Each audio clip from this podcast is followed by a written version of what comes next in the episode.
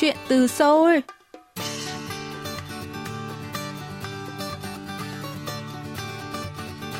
Xin chào quý thính giả, tôi là Mỹ Linh và đây là chuyên mục Chuyện từ Seoul phát sóng trên đài phát thanh quốc tế Hàn Quốc KBS World Radio. Hôm nay, đến với chương trình của chúng ta là cô Nguyễn Thị Thu Vân. Cô Thu Vân là giảng viên, trưởng bộ môn dịch tại khoa ngôn ngữ và văn hóa Hàn Quốc, trường Đại học Ngoại ngữ, Đại học Quốc gia Hà Nội và là dịch giả của một số tác phẩm văn học hiện đại Hàn Quốc.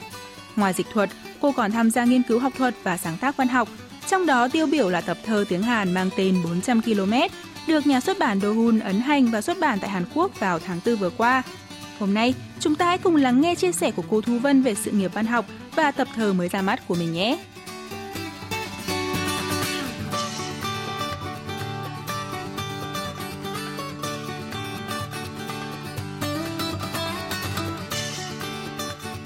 Tôi là Nguyễn Thị Thu Vân, hiện là giảng viên kiêm trưởng bộ môn dịch tại khoa ngôn ngữ và văn hóa Hàn Quốc, trường Đại học Ngoại ngữ, Đại học Quốc gia Hà Nội. Sau khi đi du học ở Hàn Quốc về năm 2011, à, tôi đã bắt đầu công tác tại trường từ năm 2012 tới nay đã được hơn 10 năm. Chuyên ngành cử nhân của tôi là Hàn Quốc học và chuyên ngành thạc sĩ tiến sĩ là nhân học. Tôi học thạc sĩ tại Hàn Quốc học Trung An Yongguwon là Viện Hàn, Hàn Lâm Nghiên cứu Hàn Quốc học Trung ương. Vậy ờ, cơ duyên nào đã đưa cô đến Hàn Quốc và cả văn học Hàn Quốc ạ? À? Vâng, như các bạn cũng biết thì ngoài việc giảng dạy tại trường thì tôi còn làm công việc như một uh, dịch giả, một nhà thơ, một nhà nghiên cứu. Từ nhỏ thì tôi đã được uh, bố mẹ hình thành cho thói quen đọc sách và từ đó là đã dần dà nuôi dưỡng được tình yêu đối với văn chương của tôi. Và sau khi vào đại học thì vì quan tâm đến à, đất nước và văn hóa Hàn Quốc nên tôi đã theo học chuyên ngành Hàn Quốc học Ờ, như các bạn cũng biết thì văn học vốn là tấm gương để phản chiếu một phần tâm tư tình cảm cũng như cuộc sống của những con người sáng tác nên những tác phẩm văn học đó. Vì vậy thì trong gần 20 năm gắn bó với Hàn Quốc, với tiếng Hàn, ờ, tôi đã tìm đọc những tác phẩm văn học Hàn Quốc để hiểu hơn về đất nước và con người Hàn Quốc và giúp tôi tích lũy những kiến thức để phục vụ cho công việc sau này của mình. Và năm 2011 sau khi trở về từ Hàn Quốc, tôi bắt đầu giảng dạy ngôn ngữ và văn hóa Hàn Quốc tại trường Đại học Ngoại ngữ Đại học Quốc gia Hà Nội. À, và với mong muốn truyền tải giới thiệu được văn học Hàn Quốc đến với nhiều độc giả Việt Nam nên nhờ một cơ duyên rất là nho nhỏ và tôi đã bắt đầu dịch tác phẩm uh, văn học đầu tay của mình đó chính là tác phẩm Cô gà mái sổng chuồng. Um, và đã được nhà xuất bản Hội Nhà văn phát hành năm 2013 sau khi ra mắt thì cuốn sách đã nhận được ờ, phản hồi tích cực cũng như nhận được ờ, sự yêu mến của rất nhiều bạn đọc Việt Nam và điều này đã giúp tạo động lực cho tôi để ờ, tiếp tục dịch những tác phẩm văn học mà Hàn Quốc khác sang tiếng Việt. Mặt khác, ngoài dịch thuật thì tôi cũng đã luôn ấp ủ là sẽ sáng tác văn học bằng tiếng Hàn và đây cũng chính là những tiền đề để tôi có thể sáng tác nên tập thơ 400 km. Được biết là cô là một dịch giả chuyên dịch các tác phẩm văn học nổi tiếng của Hàn Quốc sang tiếng Việt. Vậy thì cô có thể kể ra một vài cái tên tiêu biểu trong các tác phẩm Hàn Quốc mà cô đã dịch sang tiếng Việt được không ạ? Vâng, cho đến nay thì tôi đã dịch và giới thiệu 5 tác phẩm của Hàn Quốc sang tiếng Việt. À, trong đó có 4 tác phẩm văn học, 3 tác phẩm văn xuôi, một tập thơ. À, tác phẩm thứ nhất là Cô gà mái sổng chuồng, Mà đang người là ôn ám thác của tác giả Hoang Xuân Mi, nhà xuất bản Hội Nhà văn phát hành năm 2013. Tác phẩm thứ hai là Ở đâu đó có điện thoại gọi tôi của tác, tác giả Shin Kyung Suk. 어디선가 나를 찾는 전화벨이 울리고 nhà xuất bản Hội Nhà văn xuất bản uh, năm 2014 và tác phẩm thứ ba là Bố con cá gai và nguyên gốc là tên là Kasikoki của tác giả Chu Sang In uh, nhà xuất bản Hội Nhà văn phát hành tại Việt Nam năm 2017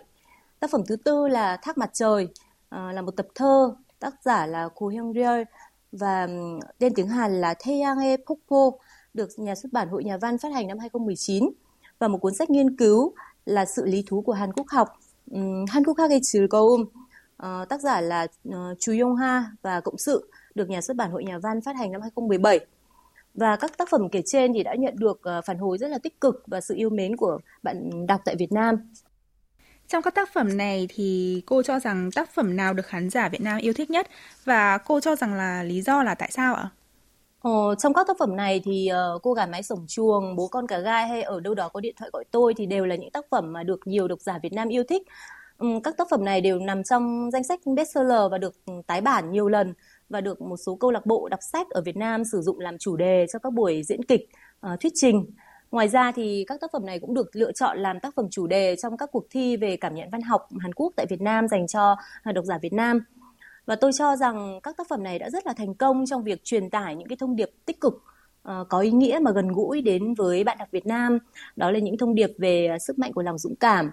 ờ, của ước mơ, của tình mẫu tử, phụ tử, của tình bạn, thông điệp ờ, về tuổi thanh xuân và các tác giả cũng có lối viết rất là cuốn hút thành công trong việc thu hút được cái sự quan tâm và sự yêu mến của bạn đọc có thể nói là đã chạm được tới trái tim của người đọc vì thế nên các phẩm, tác phẩm này đã rất là thành công ở Việt Nam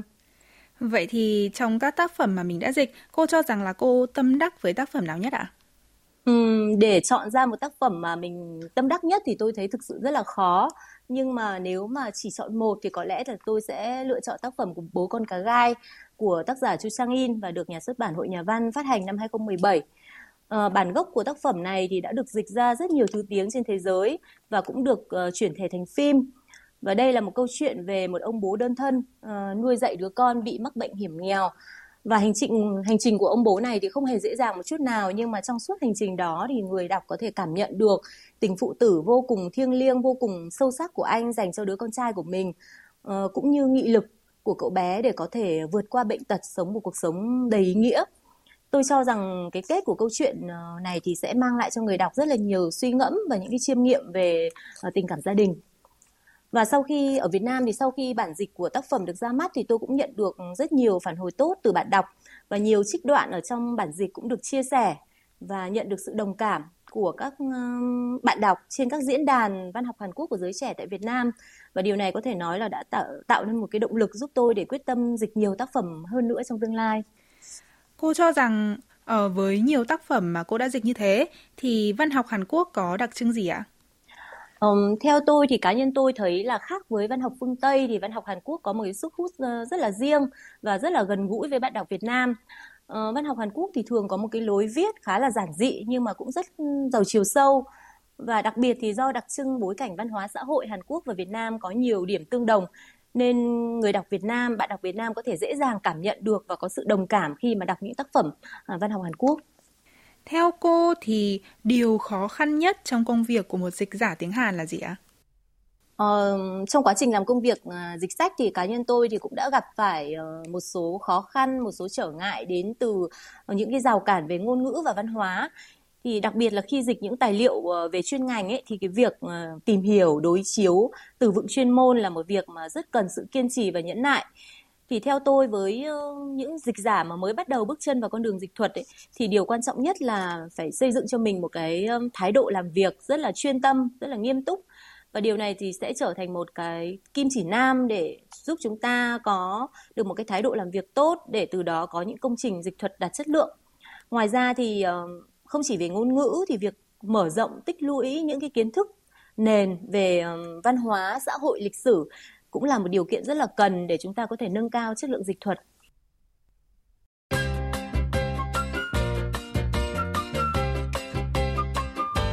Quý thính giả đang lắng nghe chuyên mục Chuyện từ Seoul. Nhân vật khách mời tuần này là cô Nguyễn Thị Thu Vân, người vừa xuất bản tập thơ tiếng Hàn mang tên 400 km tại Hàn Quốc. Mời quý vị tiếp tục lắng nghe cuộc trò chuyện giữa chúng tôi.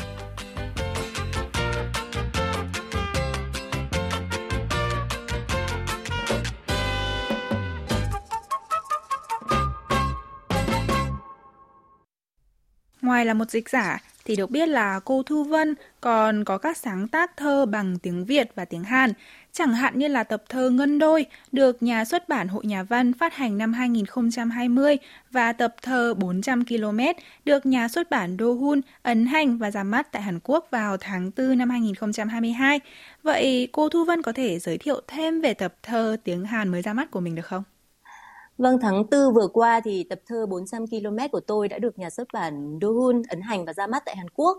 Thì tập thơ gồm 48 bài thơ được viết theo thể tự do, ghi lại những cảm xúc và kỷ niệm của tôi trong thời gian sinh sống và học tập tại Hàn Quốc ờ, 12 năm về trước. Với minh họa là hơn 30 bức ảnh mà tôi chụp trong những cái chuyến đi qua lại Hàn Quốc gần 20 năm qua.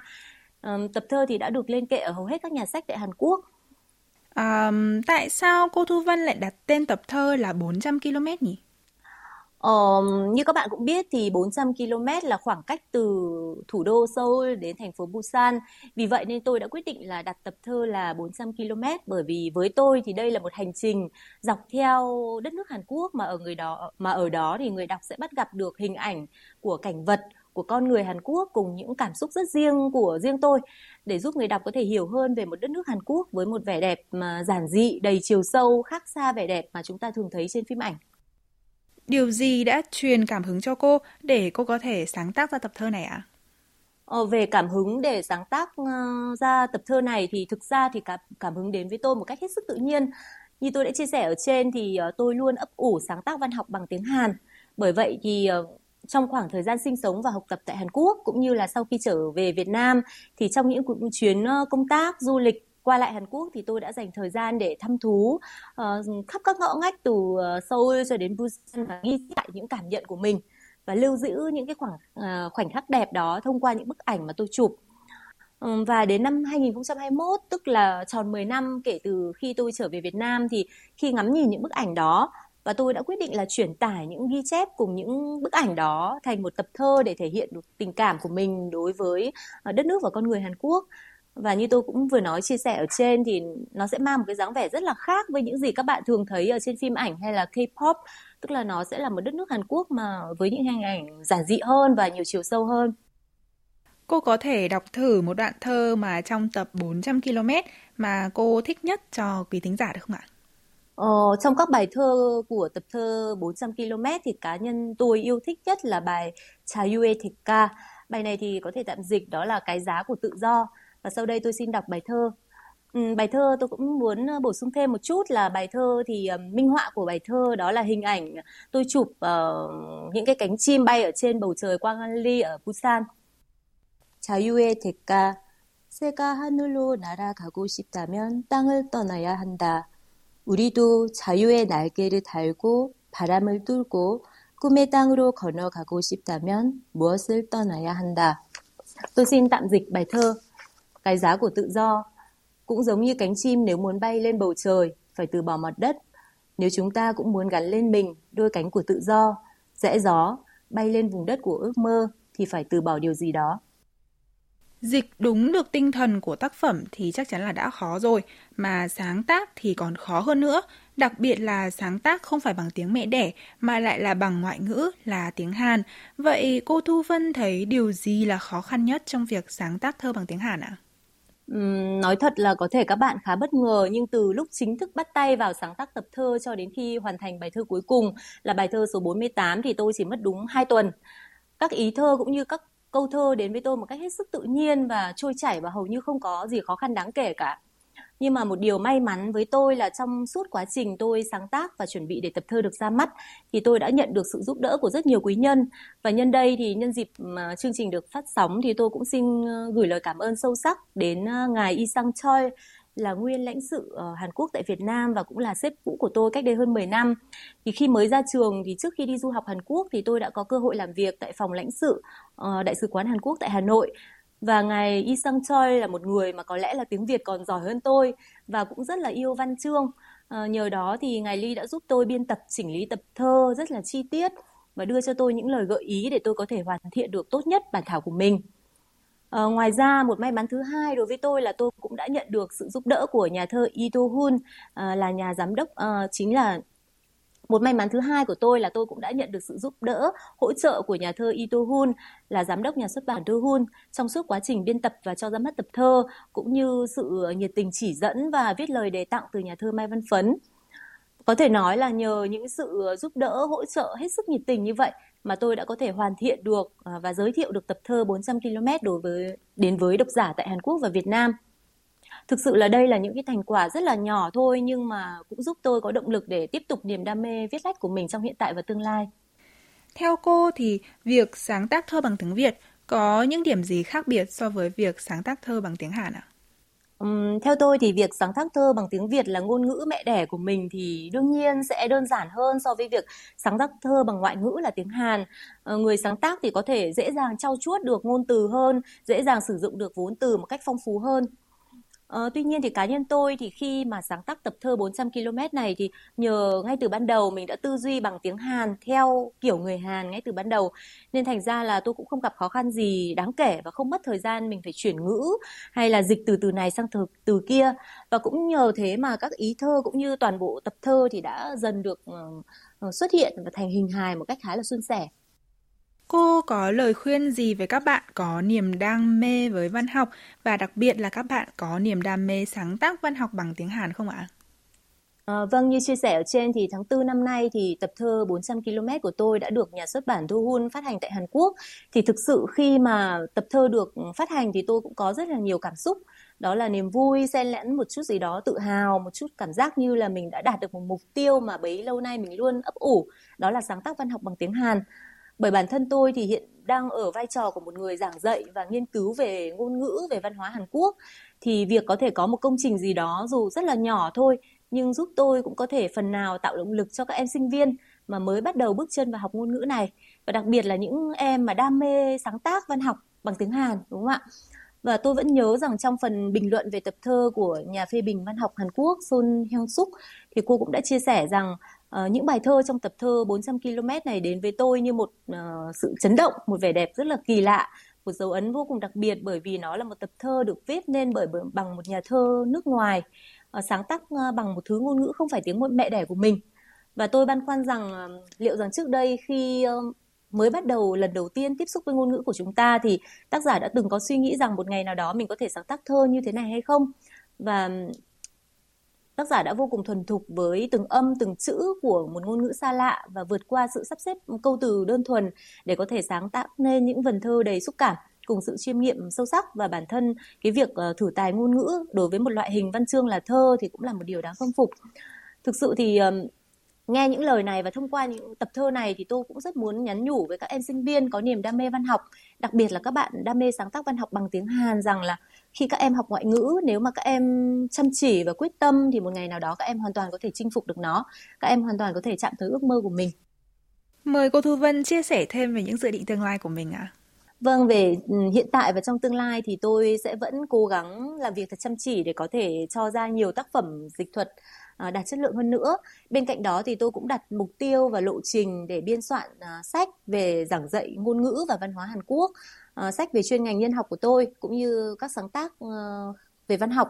Sáng tác văn học và gần đây thì tôi có tham gia đề án viết sách chuyên khảo về lý luận biên phiên dịch lên ngành. Và tháng 5 vừa rồi thì tôi cũng vừa cho ra mắt cuốn sách 48 giờ chinh phục tiếng Hàn OPIC viết cùng tiến sĩ Hà Minh Thành trường đại học khoa học xã hội và nhân văn đại học quốc gia Hà Nội và tôi cũng rất là mong rằng trong tương lai thì mình sẽ từng bước đạt được các mục tiêu mình đã đề ra và những cuốn sách tôi dịch cũng như tôi viết thì sẽ luôn được uh, nhận được sự quan tâm yêu mến từ độc giả